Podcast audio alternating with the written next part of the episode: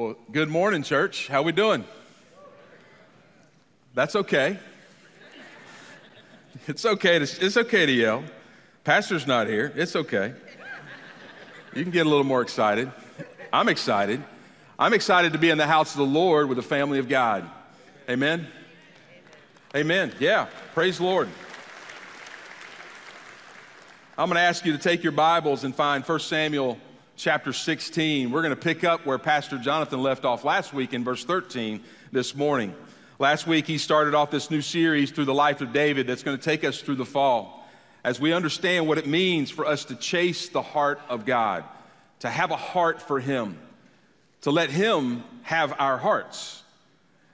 Last week, we learned how God takes what we think is insignificant and makes it prominent according to His definition. If you remember last week, God directed Samuel the prophet to anoint David as king because God saw what men could not see. And that's what the passage actually tells us here in 1 Samuel 16. God saw to the heart because the men around, the people, the leaders could not see into the heart. They looked on the outward appearance. And we saw that last week. And I, I got to be honest with you that every single day of my life, I am more concerned about my heart being His than about what is presented to everyone else around me and whether they approve. And that's a struggle for me. I don't know if that's a struggle for you. It is a struggle for me. It's a struggle for me to think about the importance of what is on the inside over what is observed on the outside. Now, I know some of us in here would probably say, oh, I don't, Dr. Temple, I don't have that, that problem. Well, you, by saying that, you probably do because you didn't want to confess with your mouth that you had that problem. I know that I struggle with that on a daily basis. The struggle to know that my heart belongs to the King of Kings and the Lord of Lords. To know that what's on the inside is pleasing Him more than what others may see on the outside. You see, we all struggle with this, don't we? It's a, it's a, it's a day-to-day struggle for us when we find ourselves in a place that, that we're more concerned about what is on the outside it's a common story. We think we know what God is doing, but the reality is is we only know in part. Let me say it this way. We think we know what needs to happen, but God knows more, much more. At the beginning of David's story, God confounds human wisdom of, of Samuel, his dad Jesse, his brothers, and probably even David by choosing David to be the king that would follow the first king that God's people had ever had. You see, don't forget this. We think we know what needs to happen, but God knows more. He knows much more. You see, you may think you need that promotion to take care of your family in a better way, and that promotion hasn't happened. God knows more, much more. We pray and we pray for healing in the lives of our loved ones. And when it doesn't come in our timing, we have to remind ourselves that God knows more. He knows much more. We, we have those relationships that are broken, right? And we have prayed for the restoration of those relationships. And it hasn't happened. Maybe you've stepped across the aisle to someone, whether it's a family member or a friend, and they haven't stepped back. But here's the deal God knows more, much more. We think we know what needs to happen. In our own minds and our own conventional wisdom, humanly speaking, we've determined that what needs to happen is what we all think should happen, but don't forget this God knows more. He knows much more. In fact, I, I, would, I would encourage you to look, look at Isaiah 55 in verse 8. By all human understanding, David was the least likely prospect. But listen to what God says in Isaiah. He says, For my thoughts are not your thoughts and your ways are not my ways. This is the Lord's declaration. For as heaven is higher than the earth, so are my ways higher than your ways, and my thoughts than your thoughts. You see, God already has set the scene for us. He's already given us the economy that we have to live in. And it's the economy that He knows more, much more. You see, we don't see things the same way that God sees them. You know why? Because we don't look at the things the same way God looks at them. That's what we see in this story with David's life. We see him responding and, and being taken through a story where God has inserted a story where he demonstrates how much more he truly knows about where we are and where we're headed and what he has for us. We don't look at things the same way God looks at them. We can't. You see, the essence of true wisdom is seeing things the way that God sees them. And that only comes from God. True wisdom only comes from God. Everyone involved in this story, the story of David, who would become king, the story of David, who would be a man after God's own heart, that, that's a confession made from his God that David was a man after my heart, he said. The only way that happens is that wisdom comes from God and God alone. See, the only way that we connect with the more or the much more that God knows is when we call out to Him to pour out His wisdom into our lives. That wisdom, the true essence of that wisdom is when we see things the way God sees them. God, show us what you want to happen.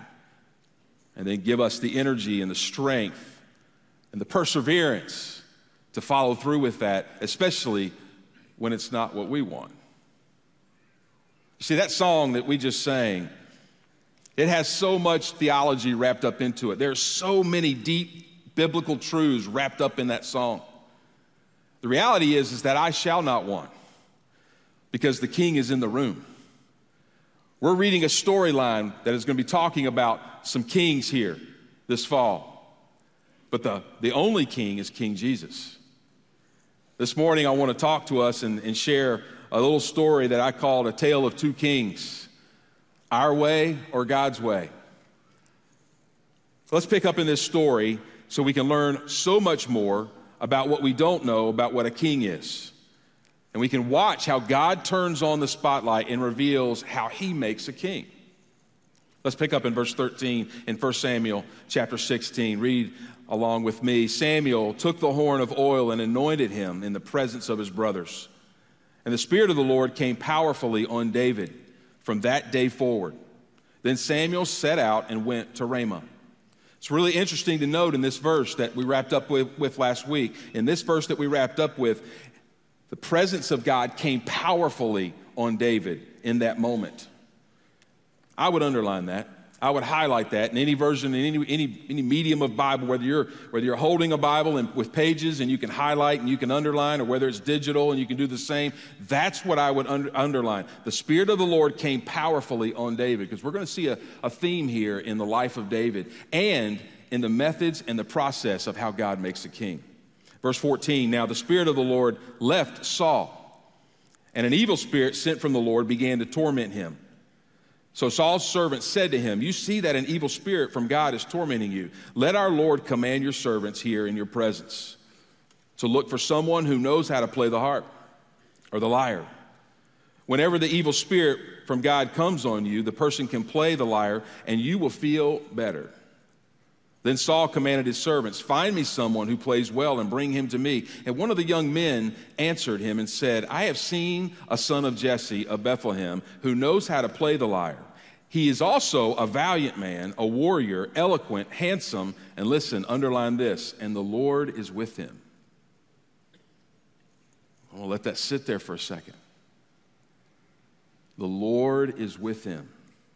You're going to see this pop up in the life of David multiple times. See, David isn't perfect. But not only is David not perfect, better yet, the Lord is with him.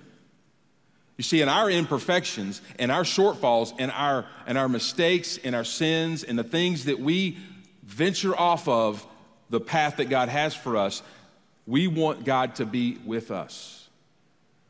There's a difference between David and Saul, and we're going to see that in just a second. Verse 19 Then Saul dispatched messengers to Jesse and said, Send me your son David, who is with the sheep. So Jesse took a donkey loaded with bread and wineskin and one young goat and sent them by his son to David, son David to Saul. When David came to Saul and entered his service, Saul loved him very much, and David became his armor bearer. Then Saul sent word to Jesse, Let David remain in my service, for he has found favor with me. Whenever the Spirit from God came on Saul, David would pick up his lyre and play, and Saul would then be relieved, feel better, and the evil spirit would leave him. Father, in this moment, God, I pray that you would bless the reading and the hearing of your word. May you send and speak the messages to our hearts that we need to hear from you this morning. In Jesus' name, amen. Well, before we dig into this passage, it's important to see how we got here. How did we get to this place where one king was rejected and another king was anointed and chosen? A better question might be why do we even have a king in this story at this point at all? Well, look at back in, in chapter 8 of 1 Samuel. There's, there's a couple verses there that gives us the, the summary of kind of why we are sitting and looking at this story at this point in this moment. In 1 Samuel chapter 8, 19 and 20, the Bible records this the people refused to listen to Samuel. No! And scripture actually puts an exclamation point on there. The people were crying out in emphatic, no! We must have a king over us. Then we'll be like all the other nations. Our king will judge us, go out before us, and fight our battles. Listen to this, beloved. How many times in our own life do we know that Jesus is in the room, that the king is here, but we say no? We want to be like someone else. We want the benefits of what comes with what someone else is experiencing. No, I, I, I, want that car. No, I, I need this kind of family. No, we've got to move in this kind of neighborhood. No, we've got to see a breakthrough in this area. Doesn't God know? No, I, if He's not going to do it, we need to find another way to get there. That's what God's people said in 1 Samuel chapter 8. They said no. I don't know if you caught that in verse 20.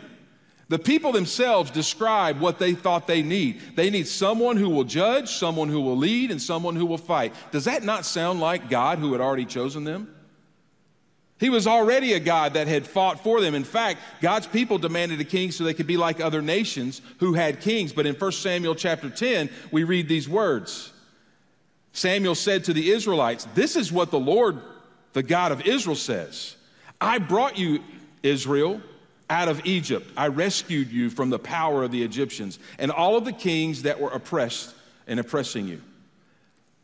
But today you have rejected your God, who saves you from all your troubles and afflictions. We think we know. I know I do. I think I know what needs to happen. But God knows more. He knows much more. The people already had a king with a capital K.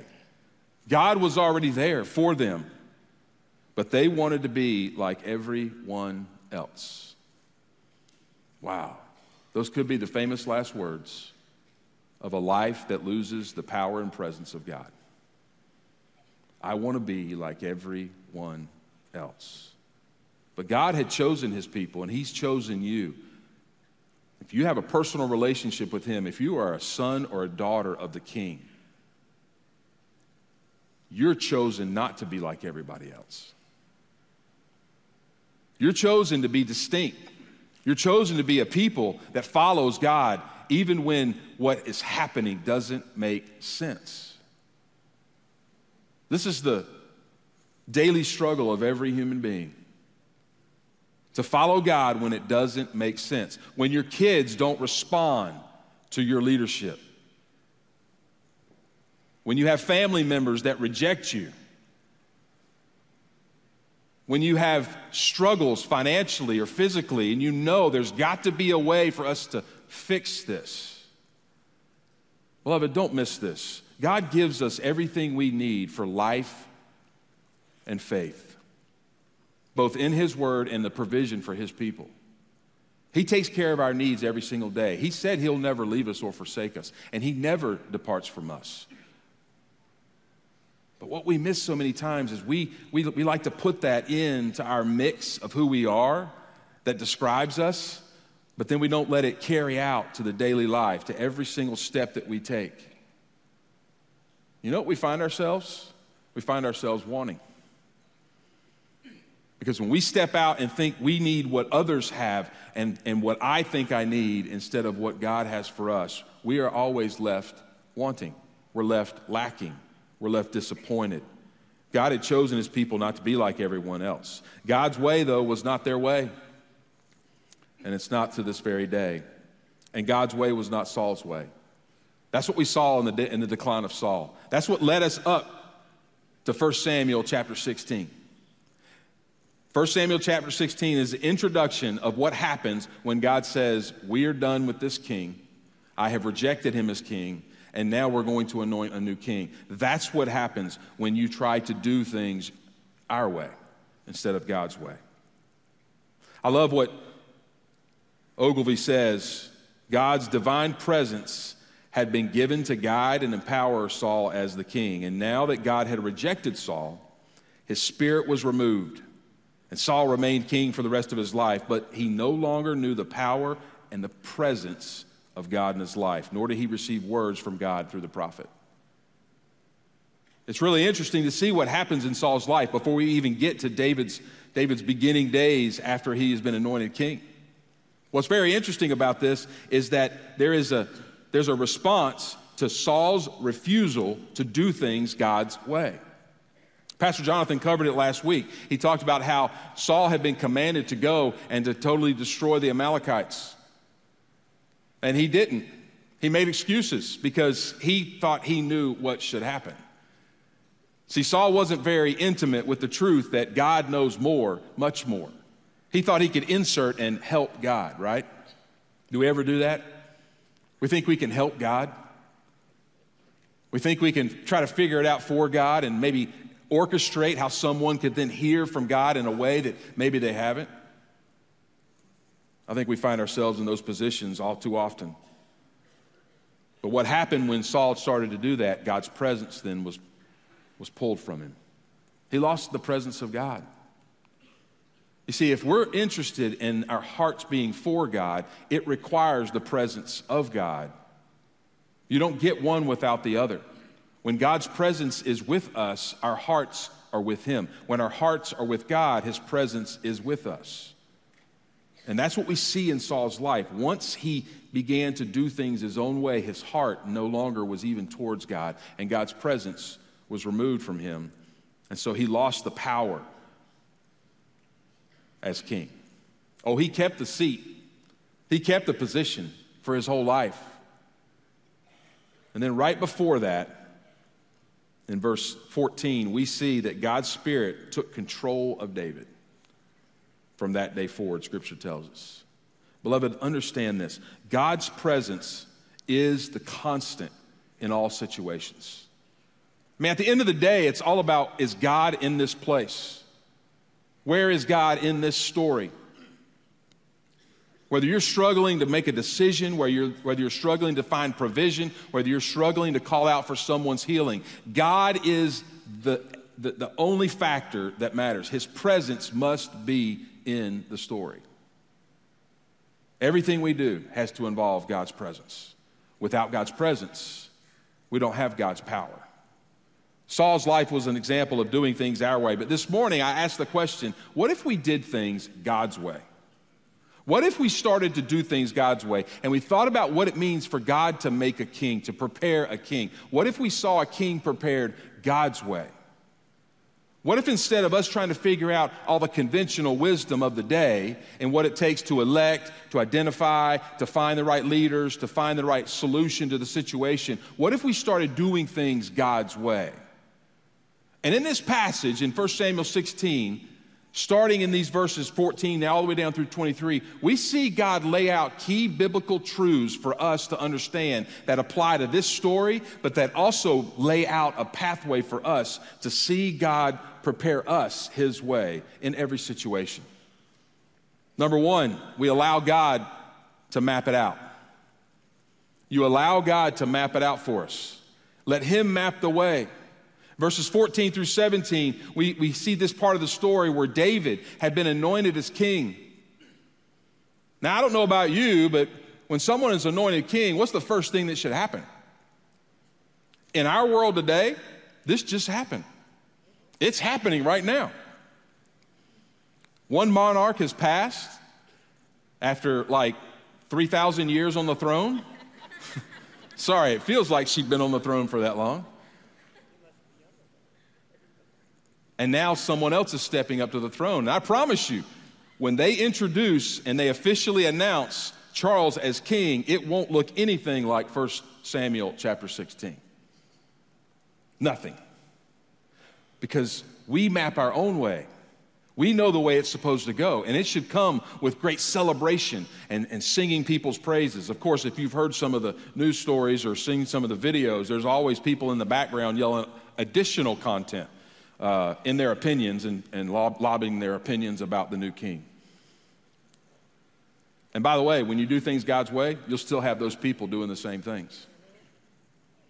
But we have to allow God to map the way. Shouldn't the king take his rightful place on the throne? I mean, that's what we would think, right? Someone now is the new king and they're going to step into, they should take their rightful place on the throne. How many times in our own lives do we see a transition happening and we determine what should happen? I should get this privilege. I should be given this space in the office. I should be afforded the opportunity to go take my family on any vacation I want to. God, we have been faithful. And so what happens in this story is then we should, we should get, we should be allowed, and we stop and we, we, we, we, we need to recalibrate and allow God to map out the way. You see, that would be our way, but it wasn't God's way. Our way would be take David, celebrate him, get him on the throne, put the robe on him. But God had his roadmap for David, and it started with serving the reigning king who was being tormented by an evil spirit. Now, I don't know about you, when I read that passage, my eyes perk up because it says that the Spirit of God left him, and then God sent an evil spirit to torment or haunt or trouble. There's various phrases that are used in different English Bible translations. Some say it was a harmful spirit, some translations. But it was not a spirit that was after God's heart. It was a troubling, harmful, evil spirit that God had sent in, in Saul's life. You maybe you look back and you say, wait a minute, does God actually do that? The answer is yes. Under God's sovereignty, He does. What do we know about this evil spirit? We know that it was under God's sovereignty because Scripture tells us it was sent by God. It was sent by God to trouble him, to torment him. It never says it was sent by God to control and overtake and possess him says it was sent by God to trouble him. All throughout Scripture, there are, there are evidences of how God demonstrates his lordship and his complete authority over every part of our existence, including those evil spirits. I mean, you know the story. Job was very similar. Satan himself comes and has a conversation with God, and, and God says, you, you can test him. He is my faithful servant. You can test him. And God outlined what Job was allowed to experience at the hands of evil.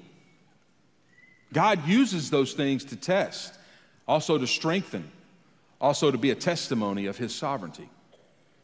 But it was also an evil spirit that was sent as judgment. Beloved, don't miss this one. When you determine in your life that you are going to do things your way, which Saul had done, Saul had determined multiple times that I am going to do things my way. No, God, I'm going to save some of the Amalekites and I'm going to, I'm going to claim that it's, it's for your glory, but it's really for my benefit. No, God, I, am I'm, I'm going to honor you and I'm, I'm going to go worship and offer sacrifices when it's not my job to do that. Saul was confronted multiple times. Samuel said this to him Is it better for you to offer sacrifice than to obey God? Can you see the irony in this whole narrative that we're walking through right now? God's people decided they wanted things their way, so they, they petitioned the prophet Samuel and said, Give us a king so we can be like everyone else. And do you know what, what God then asked and commanded Samuel to do? In between, I think, chapter 8 and chapter 10 that we read earlier, he said, Go ahead and tell the people. Because Samuel was livid, he was hot. He was ready just to throw down the judgment right then and there. God said, No, we're going to give them a king. But before you do, you go tell them everything that will be required of them if they have a king. You see, that, that king's going to take their land, that king's going to take their children. That, team's, that king's going to take their sons and send them to war. That king is going to, add to their burden for them to have a king. Remember what Jesus said all, all you that come to me,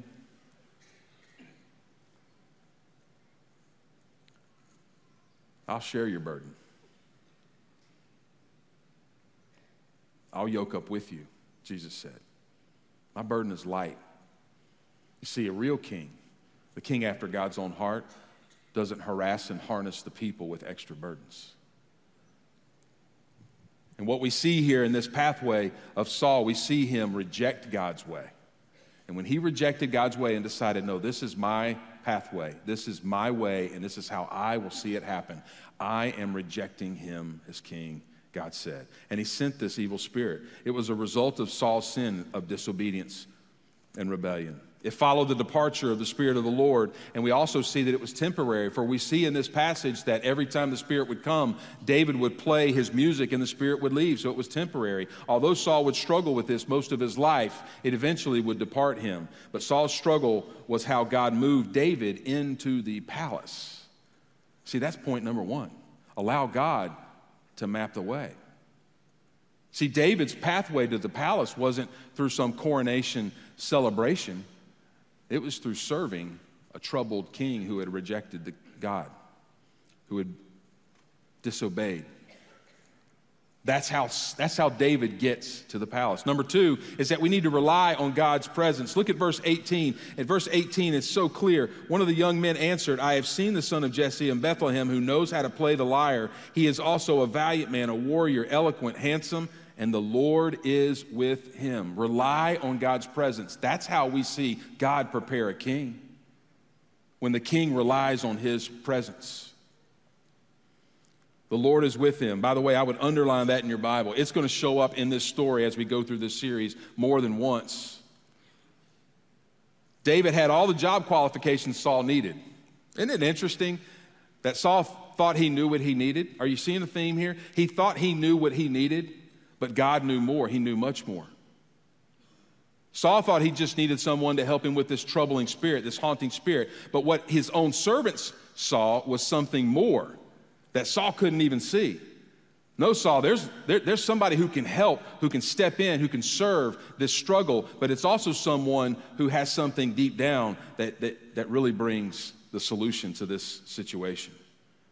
Saul never asked his servants to find someone who had the Lord with him. Saul's servants could see something that Saul couldn't see someone who was relying on God's presence. But then also, we see in verses 19 through 22, God makes a king and prepares a king his way by having them serve in obscurity. I don't know if you've ever been in obscurity. Maybe you live there. Maybe you see you, you, you live every day and there's something about where you are. You feel like no one ever notices what you do. No one ever gives credit for what is going on. Beloved, listen. God calls us to serve in every walk of life.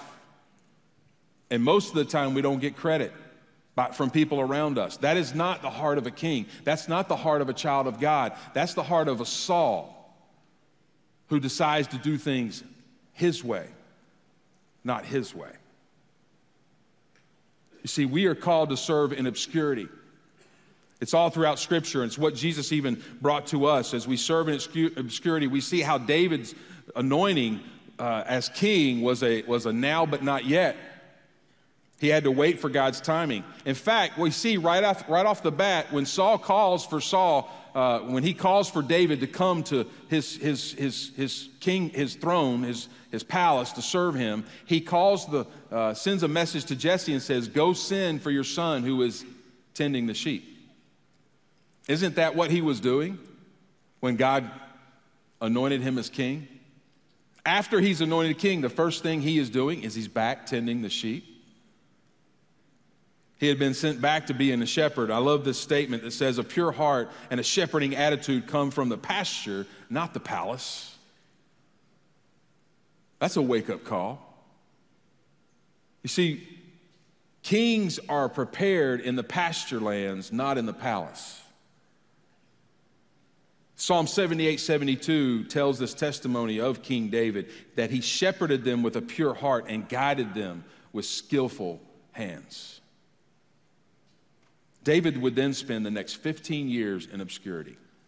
Most of that that we'll learn running from his, for his life from Saul, who loved David. in this passage.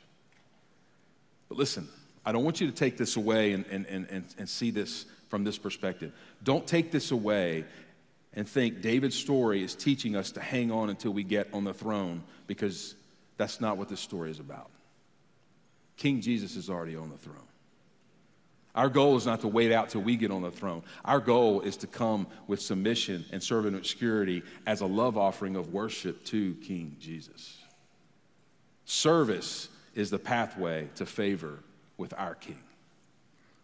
David had been promoted to armor bearer. And at the end of this passage in verse 22, he had been promoted from just playing music in that, in that situation, which was a, a lower place in the, in the throne, uh, in the kingdom. And now he's promoted to armor bearer. But yet he didn't hesitate when the king was troubled to immediately pick up the instrument and serve the needs of that king.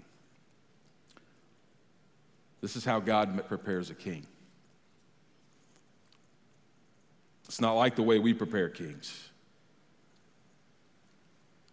It's because number four, status is the enemy of service.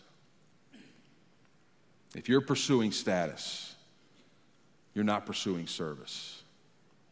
And to serve is how we most accurately reflect the heart of our God. To give, to sacrifice, to lay ourselves down and lift him up. Proverbs 22 1 is a verse that I've, I think I memorized this verse when I was six years old. A good name is rather to be chosen than great riches. What a powerful statement that favor is better than silver and gold.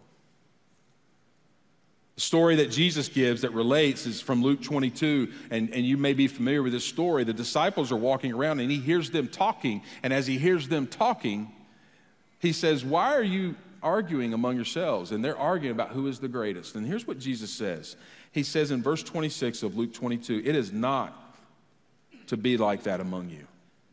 On the contrary, whoever is greatest among you should become the youngest, and whoever leads like the one serving. Listen to verse 27. For whoever is greater, the one at the table, who is greater, the one at the table or the one serving? Is it the one at the table? And listen to what Jesus says. But I am among you as one who serves. That's the model Jesus gave us. David knew that there was only one true king. David knew that he was not the one true king. David knew that he had been anointed and given the presence of God. He was not the one true king. What David declared and understood from where he understood where all authority and sovereignty comes from. He gave that testimony in Psalm 22:10. He said, "I was given over to you at birth. You have been my God from my mother's womb." He also penned the words in Psalm 95 verses 1 through 3. Come, let us shout joyfully to the Lord, shout triumphantly to the rock of our salvation. Let's enter his presence with thanksgiving. Let's shout triumphantly to him in song. Why? For the Lord is a great God, a great king above all gods. Beloved, we can't do this our way. We have to do it His way. Where in your life are you needing to let go of your way? And just submit to His way. See, if David, David's life teaches us anything, it teaches us and declares that God will accomplish His plan despite us like he did with Saul. He moved on. And then he put his presence on David, scripture says, that would be on him for the rest of his days. What do you need to let go of this morning? What are the areas of your life that you need to say, God, not, not my way anymore? I've tried my way, but I can't try my way anymore. Here's the reality in God's plan, He has a place for us. We're often scared and fearful that if it's His plan, we will miss out on something. But God knows more, much more. In just a minute, we're going to stand. We're going to sing and close out our time. And it is my prayer, it's been my prayer for the last 10 days, that we would understand more than a narrative story of the life of David, but that we would come even closer to the one and only King. That our hearts would be fully His. And that we would begin to live our lives with this truth that God knows more, much more. His ways, our ways, they're not the same. Beloved, when we walk in the powerful presence of God, our King, it confounds the human conventional wisdom of every person on this planet and probably every person in your life, especially if they're on this planet. So, in this moment, I'm just asking you what are those areas that God has taken His flashlight of truth and shined on in your life and says, you need to let go and you need to fall into doing things my way? Allow Him to map the way. Rely on His presence. Serve in obscurity and, and resist the status that is a killer to service. Let's all stand together. Father, in this moment, we come into your presence we know that you are here. And we know that where you are, your power abides in full measure. Father, as we seek to know you better and to be more faithfully yours, may our hearts be completely open. Maybe we be willing to just walk away from our way even this morning. And may you have your way in our lives in this moment, if you don't know Him, maybe that's where you start. Maybe you need to come and you need to give your heart to Him and begin that journey to see Him shape you His way. Let's all sing. Oh, you make mountains move, you make giants fall, you use songs of praise to shake prison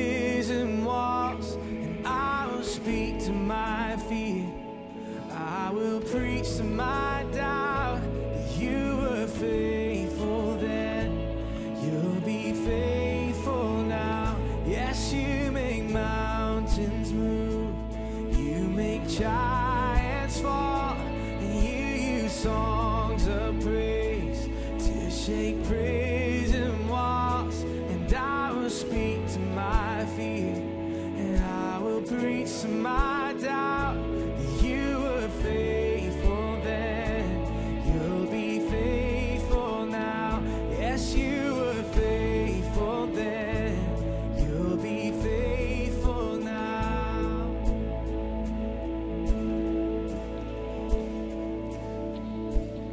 pray that this morning you will find a place today to go back and maybe even look at that story. See how God is calling to us and wanting to do something so much more for us. By the way, don't confuse the more with our definition of more. Because He knows more. He knows so much more. Our ways are not His ways and our thoughts aren't His thoughts. Church family, we love you and we want His more for you. And I pray that His more will spill over into someone else's life today as you go about your day. Thank you for being here this morning. Have a wonderful, wonderful Sunday. Thank you for worshiping with us today. We're so glad you joined us.